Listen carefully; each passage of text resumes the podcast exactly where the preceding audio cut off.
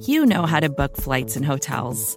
All you're missing is a tool to help you plan that unbelievable travel experience. That's why you need Viator. Book guided tours, excursions, and more in one place. There are over 300,000 travel experiences to choose from, so you can find something for everyone. And Viator offers free cancellation and 24 7 customer support for worry free travel. Download the Viator app now and use code Viator10 for 10% off your first booking in the app. Find travel experiences for you. Do more with Viator. Your body is unique. So, why would you settle for a weight loss plan that's one size fits all? Noom is the weight management program that takes into account your biology to build a custom plan just for you. Stay focused on what's important to you with Noom's psychology and biology based approach. Sign up for your trial today at Noom.com and check out Noom's first ever cookbook, The Noom Kitchen, for 100 healthy and delicious recipes to promote better living. Available to buy now wherever books are sold.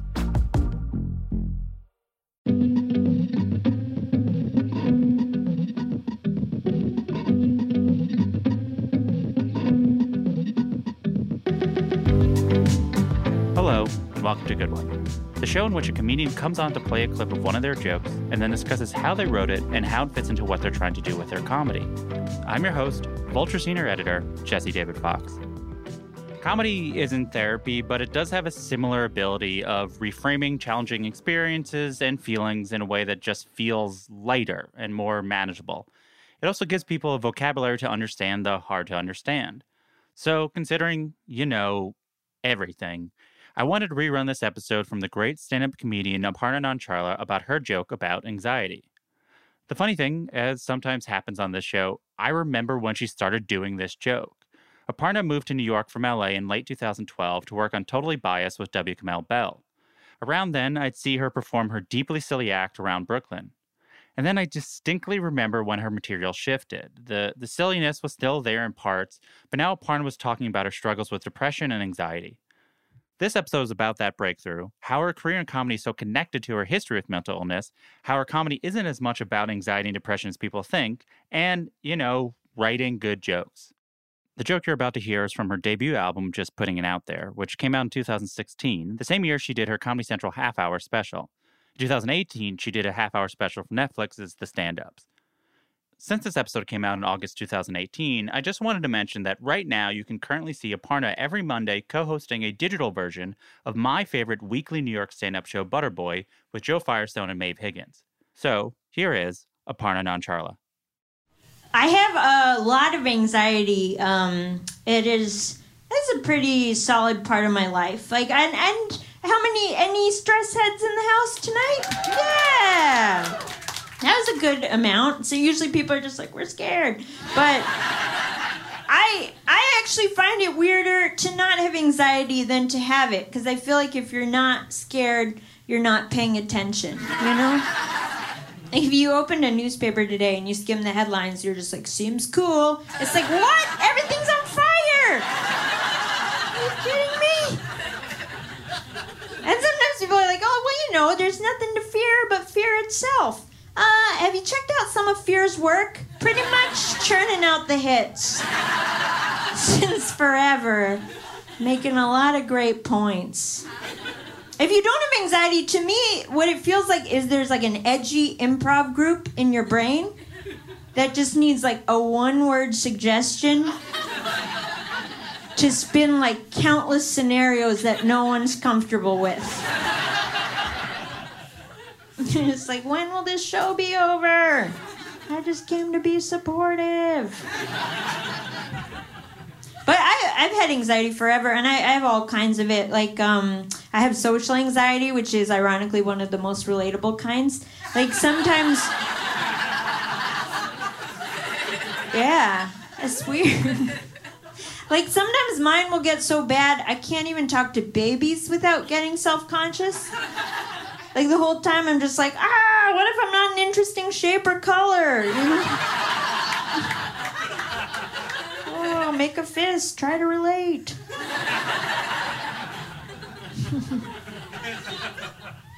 but yeah, I've had anxiety my whole life, and it's gotten to a point where I feel more comfortable with it than without it. And luckily, I live in one of the anxiety hotspots of the planet, New York City.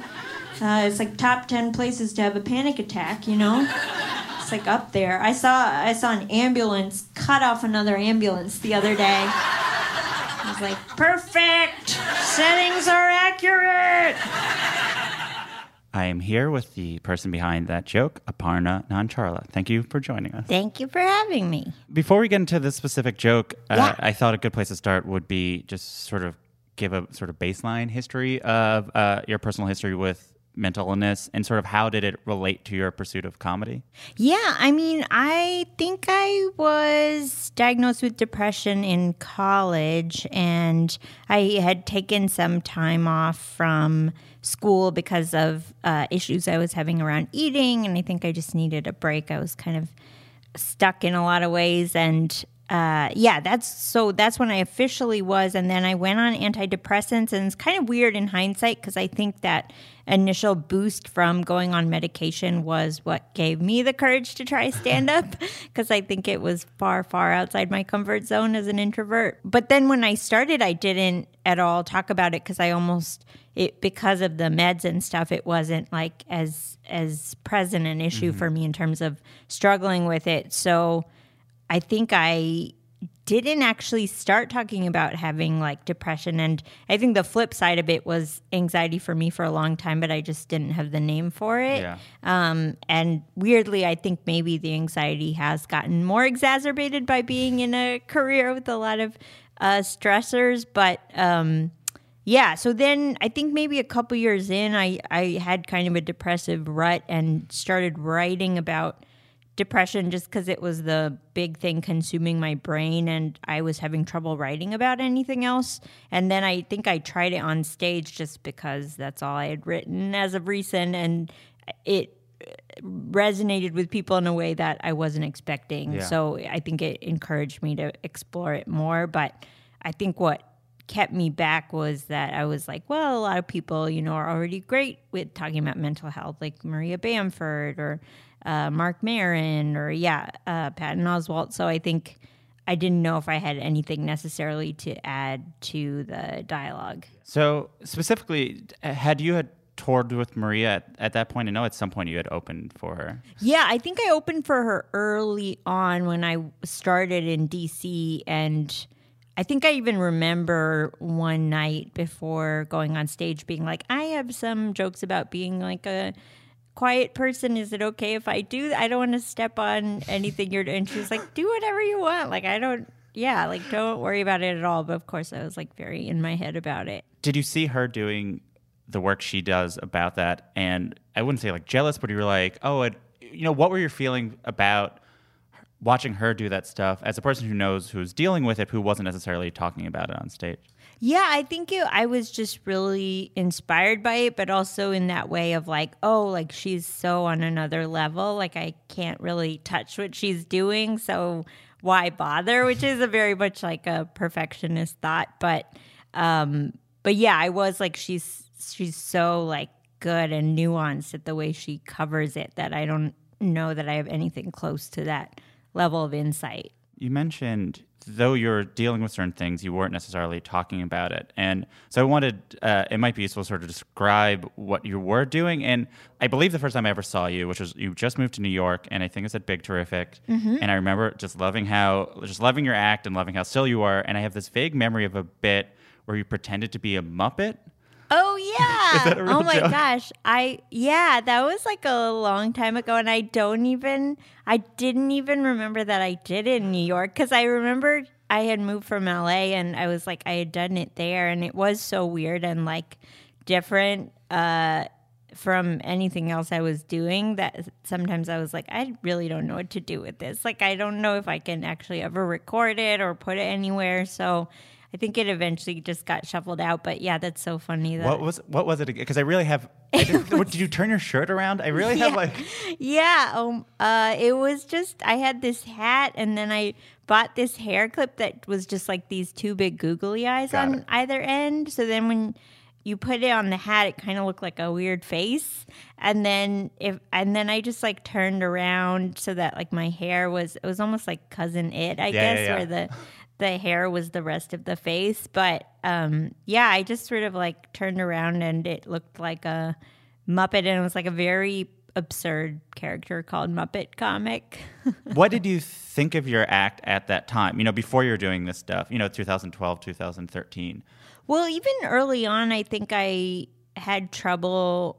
Like, I would write jokes and they would kind of be distinct things, but I always had trouble, like, uh, connecting everything together and having like bigger chunks thematically. So I think because I hadn't done an album yet and any sets I had recorded, I don't even think I had done a late night set yet. So I really wasn't thinking in terms of structure very much. So everything felt like these distinct different parts, and I wasn't even sure like what the overall takeaway was for the audience or anything. Like I was like, I don't even know what kind of person I'm really coming across as. So I think when I started talking about mental health, that at least helped me be like, okay, these are like different aspects of your life or personality that you can kind of bring up in in more like ways that connect together. You mentioned that you started writing about it sort of out of you could literally your brain could not think. of, You were just like, I'm writing about this because I'm in this state. Yeah. Do you remember anything of what that material was like the first time you were started doing it?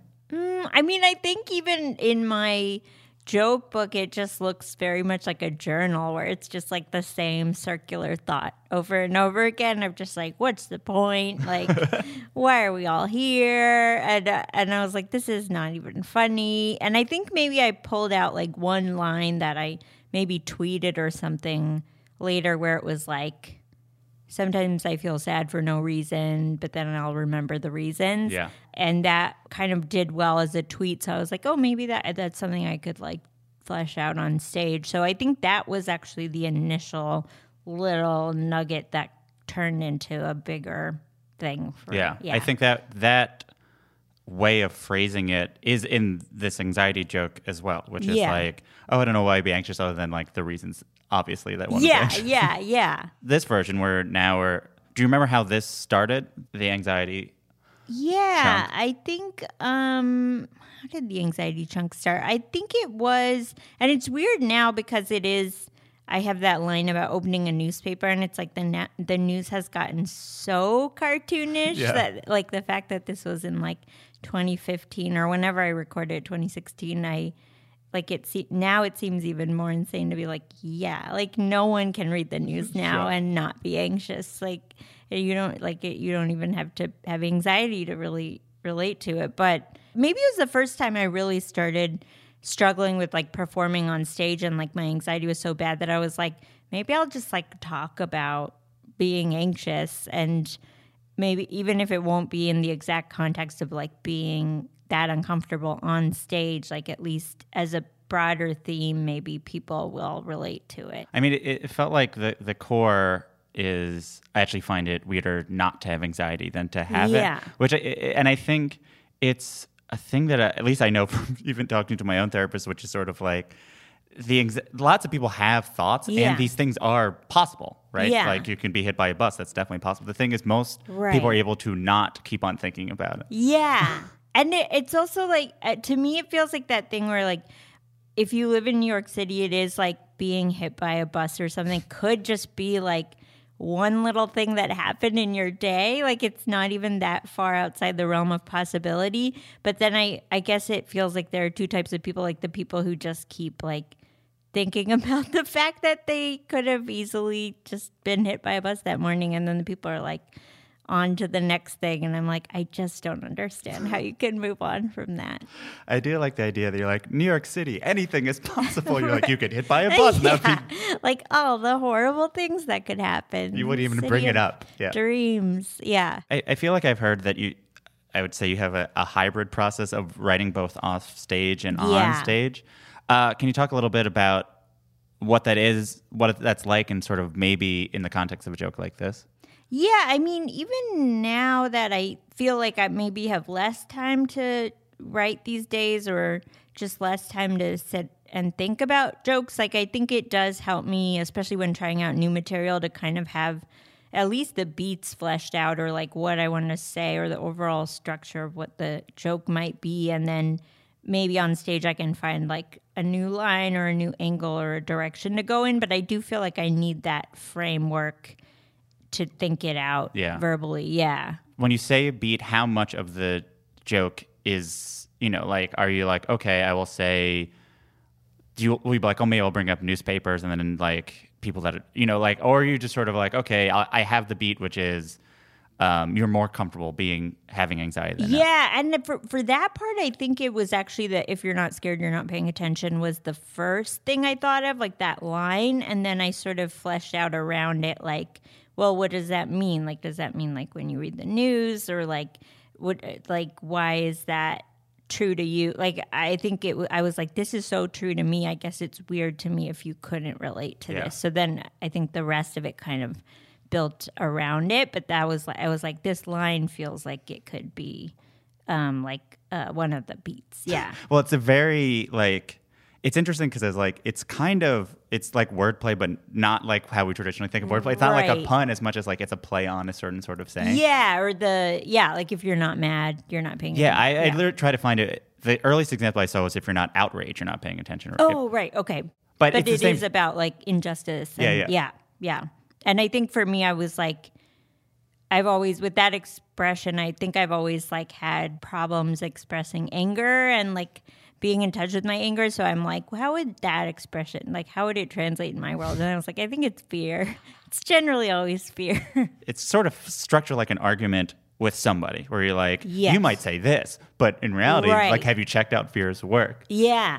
In your head, who's the person that you're arguing with? I don't know if I have a specific person, but I guess it is like someone who doesn't have anxiety. But I feel like now I'm so, like, so many of my friends are comedians now that I'm like, I don't even know if I know someone like that. But, um, but yeah, I guess in my head it was like, well, let's say not everyone in the audience knows what anxiety is. How would you explain Yeah. to them?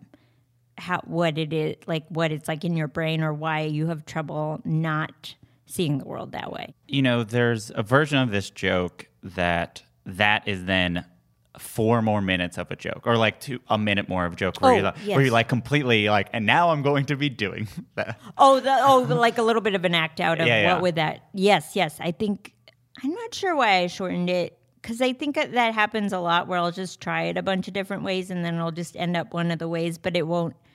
It won't even necessarily be like, oh, that wasn't working because I think sometimes it was, but I just like was like, "Eh, I don't need this part. It's probably also there's more, right? There's like Yes. you, it's like keeps there's a rhythm of this thing that if you then like, okay, I'm now going to do a full improv scene, and then I come back Right. to make more points. Yeah. And yeah, and I feel like there are some comedians where you're like, and then they would do the full Yeah. improv show. And I think I wish I were one of those comedians sometimes because I was like, that would be really fun to see. But then I'm like, "Eh, I can't think. I'll just put in another tweet like thought. But yeah, it is why the this is a, a sort of a joke that came later in your, your act, which was the the dropping the pills joke. There is no way to pick up pills that you've spilled on the ground without looking like a total human red flag. you know, there's just no way to be like, oh,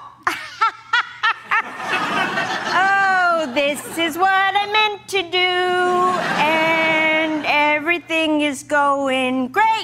I remember seeing you do that. I'm like, oh, she figured out how to do an Aparna style act out. 140 character act out. Speaking of 140 characters, I have social anxiety, which is ironically one of the most relatable kinds. Yeah, which is uh, that line is really funny because I mean it's funny in the not the oh it's hilarious to me, but it's like odd in the sense that I think I said that line just to set up that transition to like talking about a specific kind of anxiety. And that always gets a big laugh, and I don't even think I meant it to be funny when Yeah. I first said it. And then I was like, I guess this is a joke because people really seem to think it's funny. But I even now I'm just like, I still don't see why that's that funny. Uh, was the baby thing come out of a real experience? The being nervous that babies don't like you? Yeah, I think that ha- that happens a lot where it's like when babies or or dogs don't like me, I'm like, oh, they can see my true bad self. So I think I was like, how do I write a joke about that? And then I was like, well, it's kind of funny if like small talk, like you're so nervous about small talk, you can't even talk to like someone who doesn't have language without getting scared.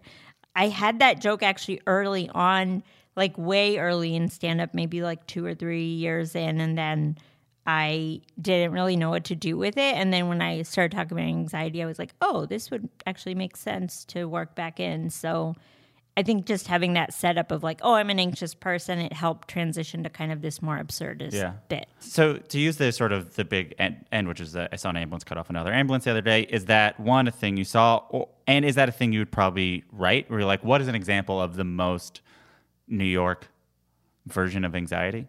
I think I actually did see that. And then I was like, oh, that's kind of a perfect encapsulation of like how much chaos there is here. Yeah. Where it's like even someone trying to help someone is like being an asshole. So you you have an amount that you sort of hear the beats and you talk it out.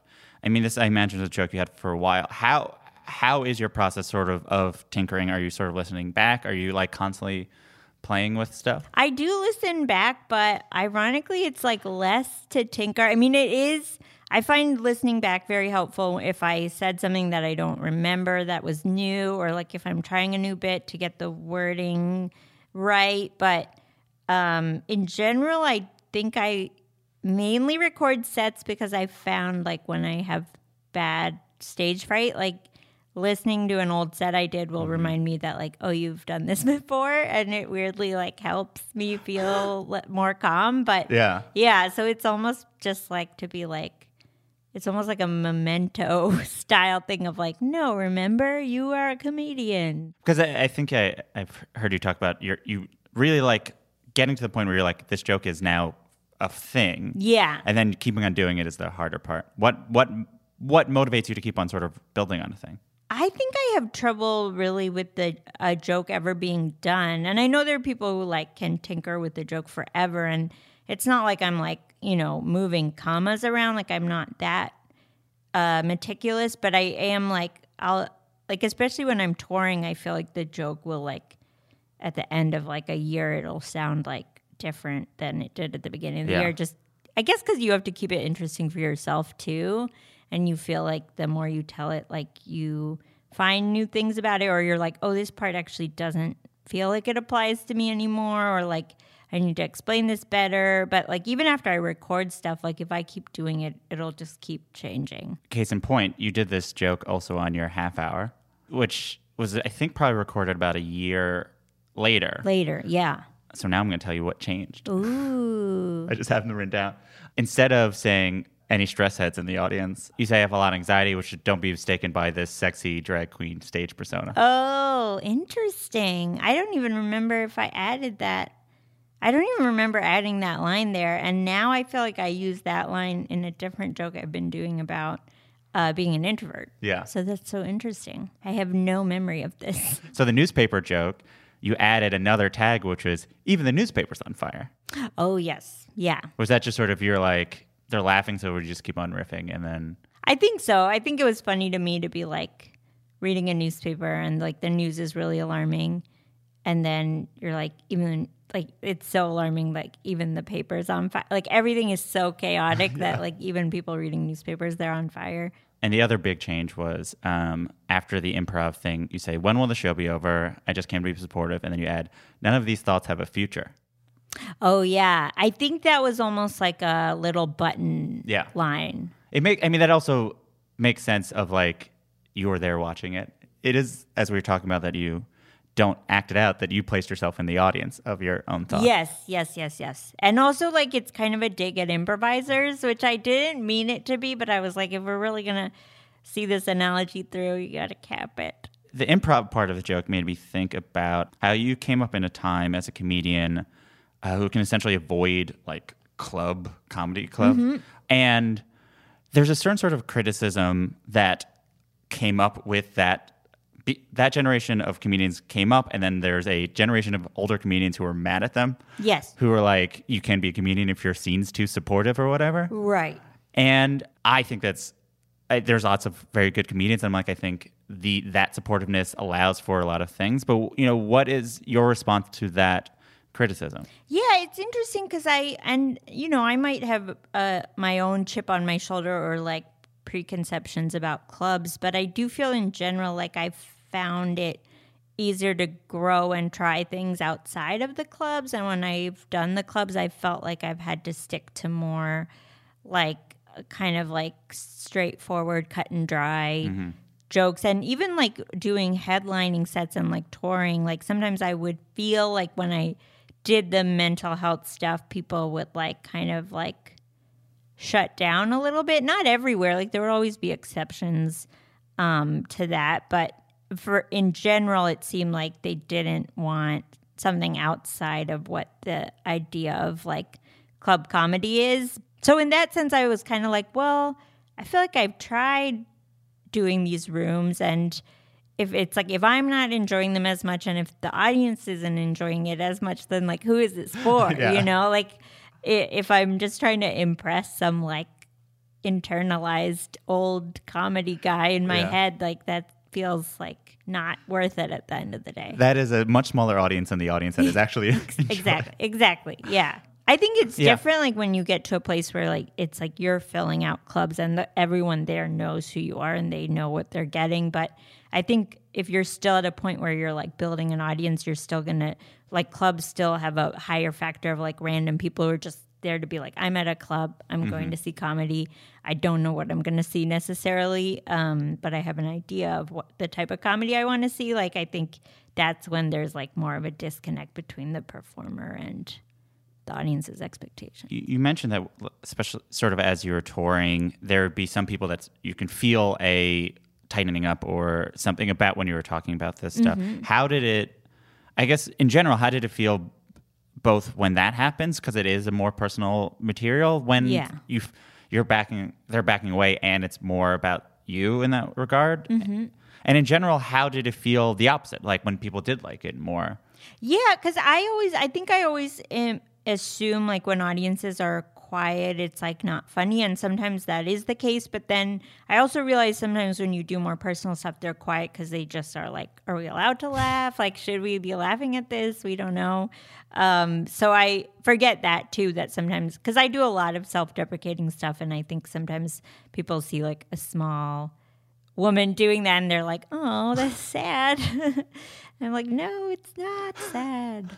it's like i did this on purpose yeah, yeah, exactly. So I think it is that that fine line of like, oh, but it's okay, you guys, I'm fine. and then on the other side how did it feel when people like really liked it I think it was very rewarding, and I think it was also, um, or like comforting and and like cool to see people relating to it. In that, I was like, oh wow, it's it's neat that I'm not the only one who feels this way. But also, like I feel like I would get emails of that were just like so heartfelt of people being like, I've been struggling with this, and it was just so nice to hear someone talk about it, and and it's like you, oh, you just like heard me string three tweets together and it made you feel better. And that's like crazy. And I feel really grateful for that. You mentioned being uh, it maybe uh, not thinking you should do it partly because other people have done it so well. Now that you've done it, especially at the time, did you feel like, oh, there is a space for me to do it? I think so. I mean, sometimes people have been like, oh, like, you know, in the external sense, they've been like, oh, well, it's also just nice to see a woman of color talking about comedy. And that's like something that isn't always explored in like the minority community, like mental health or like the immigrant community. It mm-hmm. can be like a stigmati- a more stig- stigmatized topic. So I think in that sense, I'm like, oh, I guess it is like a new thing in, in some sense. Uh, I've heard like so many more comedians talk about mental health now, and it, it, it does feel weird to just be like, oh, that's my hook. Like you can't use it. Like I'm like that. If it's part of your life, it's part of your life. You got to talk about it. What did this joke sort of mean for your stand up? Like, was it a breakthrough? Sort of what then, what did it then carry you to keep on doing?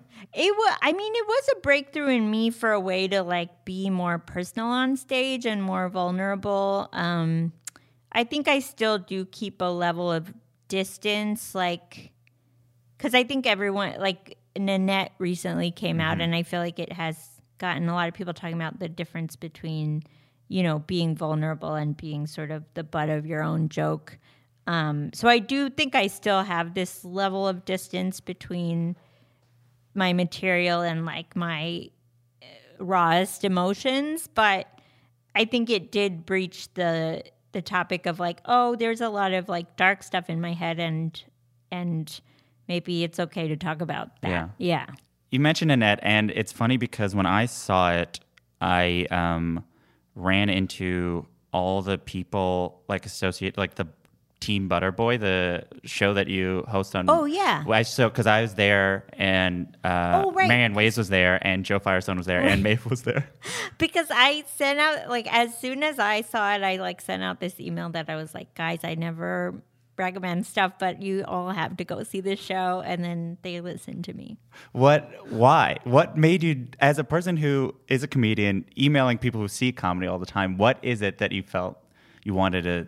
I think it would, on. it just I love deconstructionism in general and I think it just deconstructs what is comedy in like a really compelling way and kind of looks at the like if an audience member is uncomfortable at a joke or something like what where does that come from or like why what is in the structure that makes jokes like sometimes dissatisfying in Yeah. terms of addressing issues and I feel like I've been getting the question a lot, as a lot of comedians have, since the political climate has gotten so charged about do you think comedy can like solve social issues? And like do you think comedians are like vital in this environment? And it's like yes like i think we're important in that we can speak truth to power but i think i think it's gotten sometimes a little too extreme where it's almost like comedians are the new like policymakers. And it's like i don't think that was ever our role.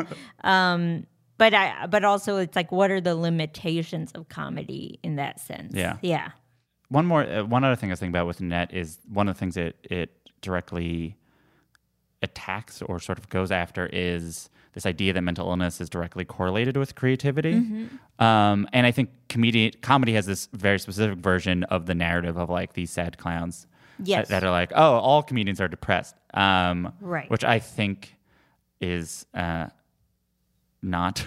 Can't be, one is not correct, and also just sort of comedians talk about their lives more than Right. It'd be like if every cop had to talk about their life, you'd be like, but sort of what Yeah. what is your feeling about that convention?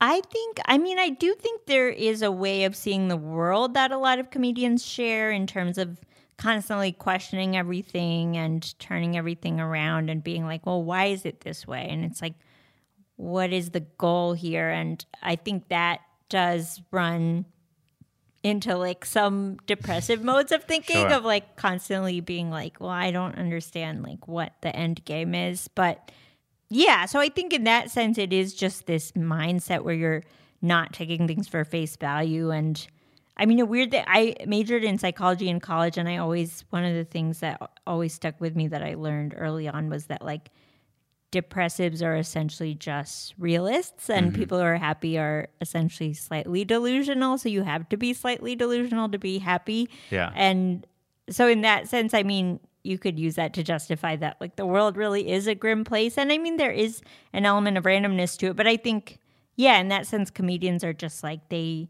they don't want to like sugarcoat or like Yeah. rose colored glasses things because they want to get at like the heart of of like human behavior or like why things work the way they do. Uh, we'll be back with more Aparna Nancherla after this word from our sponsor.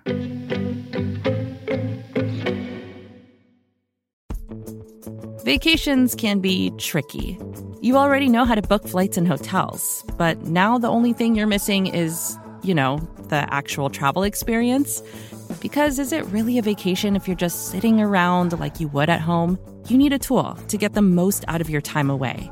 That's where Viator steps in. You can book guided tours, activities, excursions, and more in one place to make your trip truly unforgettable. Viator has over 300,000 travel experiences to choose from. Everything from simple tours to extreme adventures and all the niche, interesting stuff in between. So you can plan something that everyone you're traveling with will enjoy. Real traveler reviews give the inside scoop from people who already been on the experiences you're considering, so you can plan with confidence. Free cancellation helps you plan for the unexpected.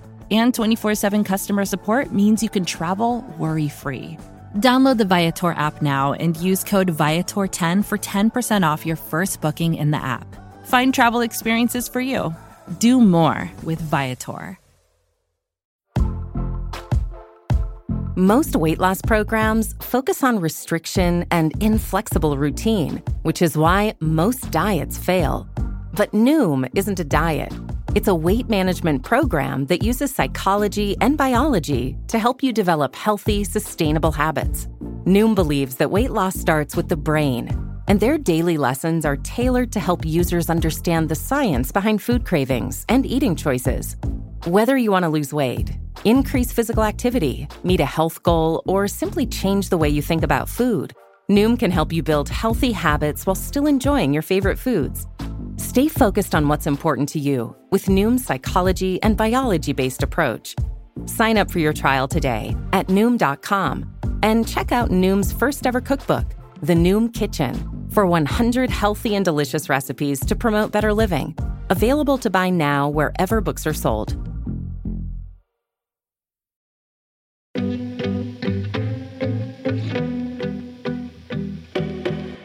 We are back with Aparna. Then, and uh, the time of this joke, and even now, you don't necessarily talk exclusively about mental illness. It sort of tends to be either at the beginning or it's just like a, a little part. Mm-hmm.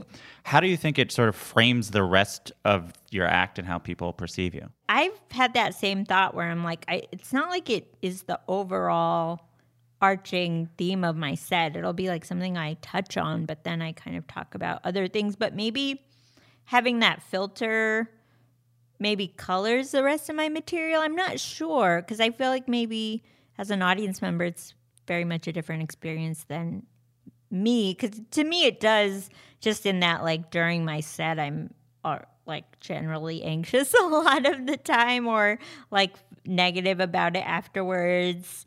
But yeah, I don't know if I like keep mentioning that if I'm doing like a long set. Yeah. Yeah. Do you, how do you, it is a thing that preparing for this interview, I'm like, people really, like every headline you've, of every interview with mm-hmm. you, it's like depression. That also has been weird to me sometimes where I'm like, that's not the only thing I talk about. But I guess people like to like pin a thing on you and be like, this is something new. And that's what you'll get from her. yeah. Yeah, I, I think it's maybe it is as you're talking about before. Before these jokes, you sort of didn't have a collective like, oh, this is the person, mm-hmm. and so though all your jokes are not about anxiety or depression, the rest of the jokes are like, oh, these are the jokes of a person with anxiety and depression. Yeah. Because I think there's you had older jokes that when you re-listen to, you're like, uh, no, I have a lot of opinions about food. For example, don't don't you think that any pizza can be a personal one if you cry while you eat it? And that joke is like, oh, that's just funny, whatever. Right. But now you're like, oh, if you that joke in this context, right? It's different. It's like a different experience, and I think there's always there always has been a vein of like existentialism through most of my material of like sort of questioning the why of it all. Yeah, yeah. I talk a lot to comedians about persona and how often it feels like at first you're sort of trying to make the person on stage who you are off stage. Mm-hmm. It becomes a thing where the person you are in real life becomes more like the person you are on stage and becomes right. this weird middle ground. You aren't shy about being shy mm-hmm. or introverted. What does that mean for you? It's been interesting because I think I've gotten more introverted as I've gotten older, but I think it's interesting because I started as an introverted kid and then I think a lot of times when you're kind of a more reserved kid, like everyone's like, oh, you got to come out of your shell. And then you think it's like something you have to get over. And, you know, to a degree, you do have to like put yourself out there to like make it in the world. But, but I think the older I've gotten, I'm like, oh, but it's also okay to not be the most outgoing person. Mm-hmm. So I think I've doubled down on some aspects of my personality. sure. And I think talking about it on stage feels good because I'm just like, this is something that I don't feel like I have to apologize or or hide as much anymore. But it is interesting in, as a performer audience dynamic because I do feel like after shows, people will sometimes be like, I just wanted to say I like your set, but I'll leave you alone because I know you're an introvert. And then I'm like, oh, well, now it's made it awkward Yeah. for everyone. But I guess you could be like, thank you. Yeah. Thank you for Yeah. appreciating me this time. yeah, yeah. you know, considering that doing comedy has been so linked to your to your mental health in so much as you feel like you started it partly because of like a certain surge of energy and um, has been doing this material and keep on doing this material sort of helped in however you define help I'm not sure. Like sometimes I think it's made it worse, and then other times I think it's helped other people, and then, but then other times I'm like, I think it's helped me in my own writing in terms of like what I'm interested in talking about. I don't know if it's helped with the actual issues. I feel I do feel like maybe those are more of an internal thing and mm-hmm. like a thing where you have to kind of you know, either go to therapy or, or get medication or like find yeah, like I don't I don't think that performing stand up has necessarily like solved anything Yeah. for me in that sense, like of my own mental illness. And how much sort of do you get out of, you know, like I feel like talking to Maria Bamford, she very much was like, I'm going to destigmatize talking about mental illness on stage. Like, Yes. Her very much was goal oriented of like, Yes. there's how how much do you feel a responsibility or satisfaction from this is for the audience? I think I agree with her idea of like I also think she is goal oriented in that way, but also talks about it in a way where it's just like this is a part of who I am and I'm not gonna be like, oh, now I'm gonna talk about mental illness and it's gonna be weird. Like it's just another aspect of your experience. Like and I think that is the good thing now about having like different more people from diverse life experiences on stage because then you realize that like everyone's normal is like so vastly Yeah. different. Um but at the same time like you're like oh but then i might very much relate to a straight white male talking about like the same neuroses Yeah. or something. Yeah. I was thinking about uh, Bo, Bur- Bo Burnham has a line from his the last special they did where he's, he's, he talks about giving the audience something you can't give yourself, and I feel like I've heard a lot of comedians, especially young comedians, feel like because they feel like their struggles are for the audience, it almost arrests their development in a lot of ways. Do you feel like that it can let you off the hook in some ways? The, the sort of like, oh, my anxieties are now a thing that is for other people? You know, like, do you feel like there, as as we were talking about how it might not have helped, do you feel like maybe it's even hurt? Oh, right. Um sometimes I mean I do think sometimes like I think about like not doing stand up and then I'm like, "Oh, but you're talking about these things that are helping people, so it seems like or at least helping some people, so I think it's valuable to keep talking about them." But but yeah, in that sense it is kind of like is stand up more for the performer or for the audience and I think I sometimes get stuck in that paradox. What would it mean to you if someone said you were their favorite comedian?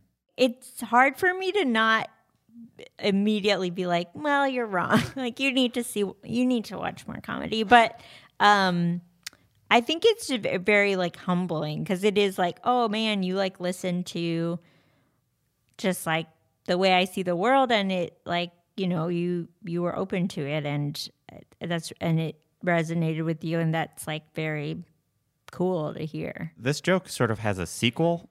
Yeah, I am someone who has a lot of anxiety, and it is weird that anxiety is finally on message. Like, if you're an anxious person, it's kind of like, well, you know, this is what we trained for. Like, this is this is our Olympics. It's like all those nights awake, like it's showtime, you know? Yeah, yeah. Because I did feel like after, like right after the election, there was this like, it almost felt like everyone was suddenly like depressed and anxious, and I was like, okay, like it. it I, I mean, I heard some other comedians who who deal with it also talking about a version of this premise, but it was like, it was kind of like that thing where they all like a bunch of people moved into our neighborhood after the election and it was like it had become gentrified like mental illness had become gentrified but yeah I, it, it was just so odd because and it did feel like that joke really like struck a chord with people um, especially right after the election. Still uh, now, but but yeah, I think everyone was like panicking. Now that the audience is now coming to you more, like now there's now Mm-hmm. more. Have you felt a shift? Has has it made you? You know, how have you changed your comedy to adjust for that fact?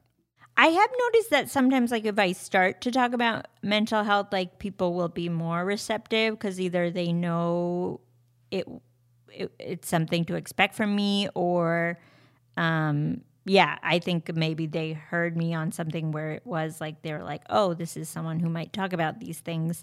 But yeah, in, in the in the broader sense, I think I it has made me a little bit more self-conscious about like making sure I'm like doing a great job and like but but I I I get like a little bit also worried about being like well you don't talk about these things just because people are like oh she's the person who talks about these things like make sure it's still like what you want to be Yeah. talking about Yeah, make sure that it's still true to you. yeah and or and I think or is interesting to you Mm-hmm. because it could be like yes, this I still have these issues, but I am bored by them creatively. yeah because it feels like i started talking about them as a way to kind of give them air and it's like if they're if they've sucked all the air out of the room that's the other extreme yeah, Um, right after the election, you wrote a piece for the Village Voice urging comedians not to sort of settle for easy Trump jokes, uh, to do something with their position, with their voice.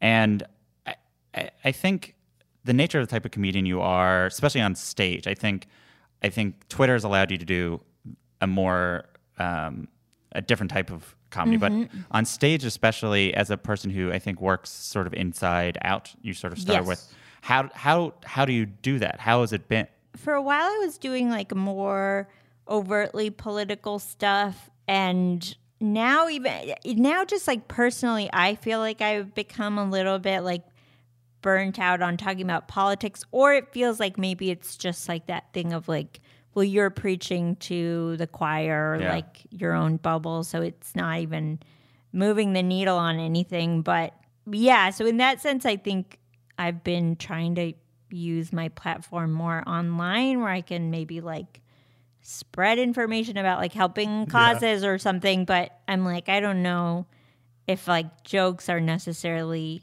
doing anything for me concretely anymore or for the audience. As a person who sees a lot of comedy, it is a thing of you, you can feel an audience both be like, well, when's someone going to bring it up? And no one, it feels like no one Yeah. wants it. We're just like, Yeah. yeah, but this is the, it happened. And what are we going to not talk Right. about? It is, yeah. I mean, it's just sort of a terrible uh, paradox of like, no one wants it, but if, if we don't bring it up, that's also bad. Yeah. And it's, or even like the White House Correspondents' Dinner, where it felt like that turned into just like, turned into an outrage circus over like a set that wasn't that, you know, extreme or inflammatory. Um, I think it, it also kind of feels like, well, if they're just going to use this now as like a distraction from like actually dealing with issues, then that makes me want to talk about it even less because it's like, I don't want to give them more attention of any kind. Yeah, Yeah. Yeah. You're like, well, now they have like figured out a way of turning whatever weapon there is of speaking truth to Yeah. against. yeah. Or just like using it to, to stall more. Yeah, and I think it's playing upon a certain amount of anxiety of like, here's a. It's the same thing like you talked about with the improv. com- It's like the suggestion is now Yeah. this person said a joke, and you're like, well, Yes. and then we're just spiraling. Yes. spiraling. Yes. So you recently shared on social media that you had to uh, cancel a tour because you have a new exciting project that you can Mm-hmm. announce later. You, you said that you can't talk about what the project is, but it's very exciting. I have theories, but we're not going to get into it because I don't want to get you in trouble. Listening to your interviews over the year, you always sort of under for a comedian underplayed a certain desire of like, I want a thing and it's going to be mine. And I'm going to love it. Can you just sort of talk about not sort of what it is, but like what ex- what is exciting for you about it? It's, it's so fun. I, I've never like made a big announcement and withheld information before. And it's just been fascinating to me, like people's reactions to it. Cause I'm like, your whatever people are projecting onto what it is Yeah. is so much more exciting than it, it could ever be. Sure. but um the thing that's exciting to me about it is weirdly that it does actually um one of the things that drew me to the project was that the there is an opportunity to like talk about mental health and cool. um, tell the stories of of those kinds of experiences. So I think that was a big thing that drew me to it, and um, yeah, I think bringing those stories to light. So I was listening to your mental illness happy hour episode, Mm-hmm. and you said you uh, one of your fears is never being taken seriously as an artist. Uh, what does it mean to you to be? I mean, I literally just took you seriously as an artist for an hour, but also to get opportunities where they're like, we don't need to. It's not like we need a comedian, but like we want a partner for these things. That's kind of wild because I did that interview a couple years ago. I don't even remember what year I did it, but I'm I don't even know if I still have that fear because I just I don't know ever like be after being in the industry more I am like a lot of stuff is outside your control and really the only things you can control to a degree are stuff you create for yourself or like things you work on with friends. So, mm-hmm. and even then, it's like you might not get the funding or it might fall through because of schedule. Like, there's so much outside of your control that really, I think my new kind of ethos is just to do what makes you happy because and happy in in the uh, broad sense of like what you find satisfying or worthwhile um, because I think in that sense it will reflect like who you are as an artist versus like um, we were talking before where it's like well this is what people expect from you so Yeah. just keep doing more of that A similar question is: You used to start sets by going, "I know I'm surprised that I'm, I'm a comedian Mm-hmm. too." Uh, are you still surprised you're a comedian? I don't think so. I think I would. I mean, I am, but I think I'm generally, in the more broader sense, surprised that I am a person at all.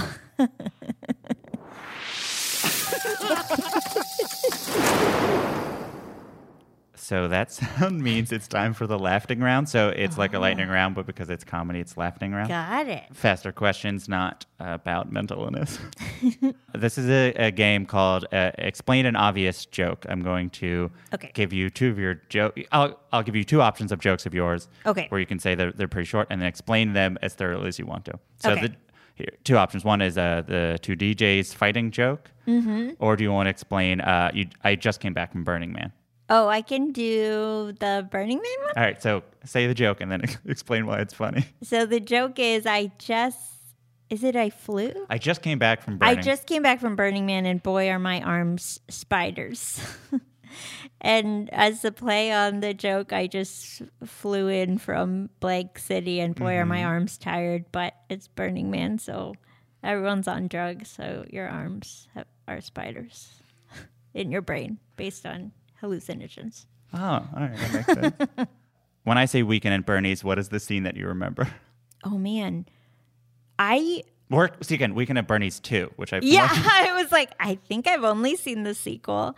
Um, I think that I imagine them bring, bringing like the two main guys bringing him into like a job, not a job interview, maybe like where he works or like a restaurant, and he has his glasses on, sunglasses on, and they like prop him up. That is all I remember from the movie. If you could steal another comedian's joke where it's not like you're stealing it, but it's like the joke is yours forever, like it's sort of a alternate reality where that joke was in your brain first, and so you're oh. not going to get in trouble. It's now just your joke. Is there a joke that you wish you could have, and what is the joke? I think it would probably be like, and I don't even know if I have a, a specific one. There's one that Greg Johnson does about his dog, about people messing up dog genders that really makes me laugh. I wonder, do I even know it off the top of my head? If People get so offended when you mess, mess up a dog's gender where you're like, oh my gosh, is this your dog? He's so cute. And they're like, actually, it's a she, and her name is Jeremy.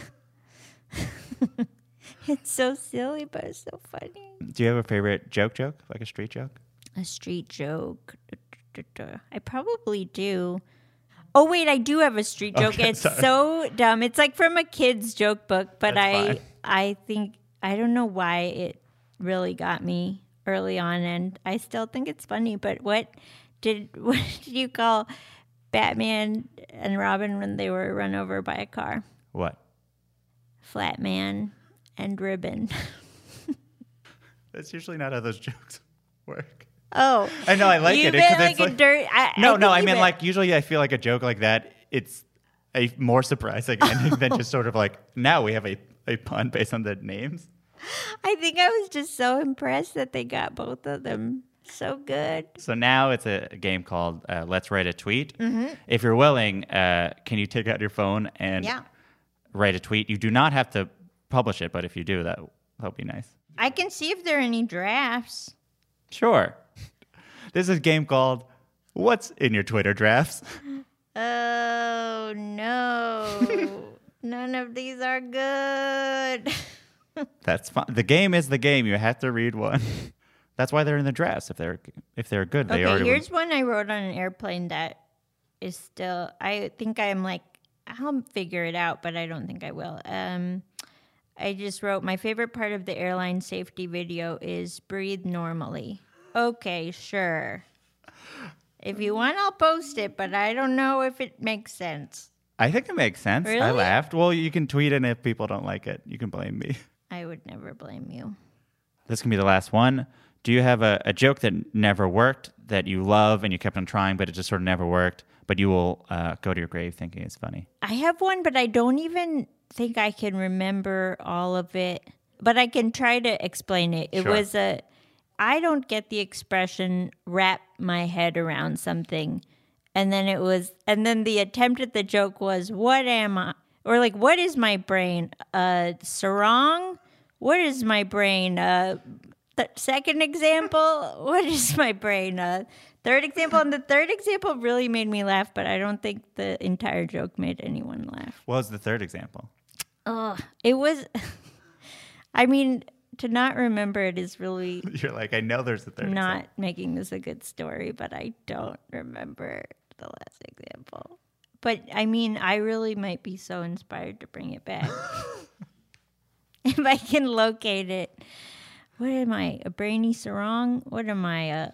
Uh, it was just things that wrap around. Guys, you have to believe me. The end. The end. That's it for another episode of Good One. You can listen to Just Putting It Out There wherever you stream music. You can watch her episode of the Stand Ups on Netflix and her episode of The Half Hour on the Comedy Central app. Follow Aparna on Twitter at Aparnapkin. Good One is produced by myself, Jelani Carter, Art Chung, and Camila Salazar. Gautam Shrikishan did our theme song. The original episode was produced by Mike Comite with additional production help from Marika Brownlee. Write a review and rate the show on Apple Podcasts, five stars, please. Email any comments, questions, or laughing around suggestions to goodonepodcast at gmail.com or tweet at us at goodonepodcast. I'm Jesse David Fox, and you can follow me at Jesse David Fox. We'll be back next week with Patton Oswalt. Have a good one. Why do you run? Why does anyone? I always thought that runners loved running, and that's not the case. Most runners hate running, but they choose to do it. In the new docu-series Running Sucks, brought to you by Team Milk, Abby Ayers learns why women runners everywhere are driven to go the distance. It really is about taking my power back and proving myself wrong. Team Milk is about fueling women's performance and helping them along their marathon journeys. You can sign up now for the inaugural Every Woman's Marathon taking place in Savannah, Georgia on November 16th, 2024. Learn more and register at everywomansmarathon.com.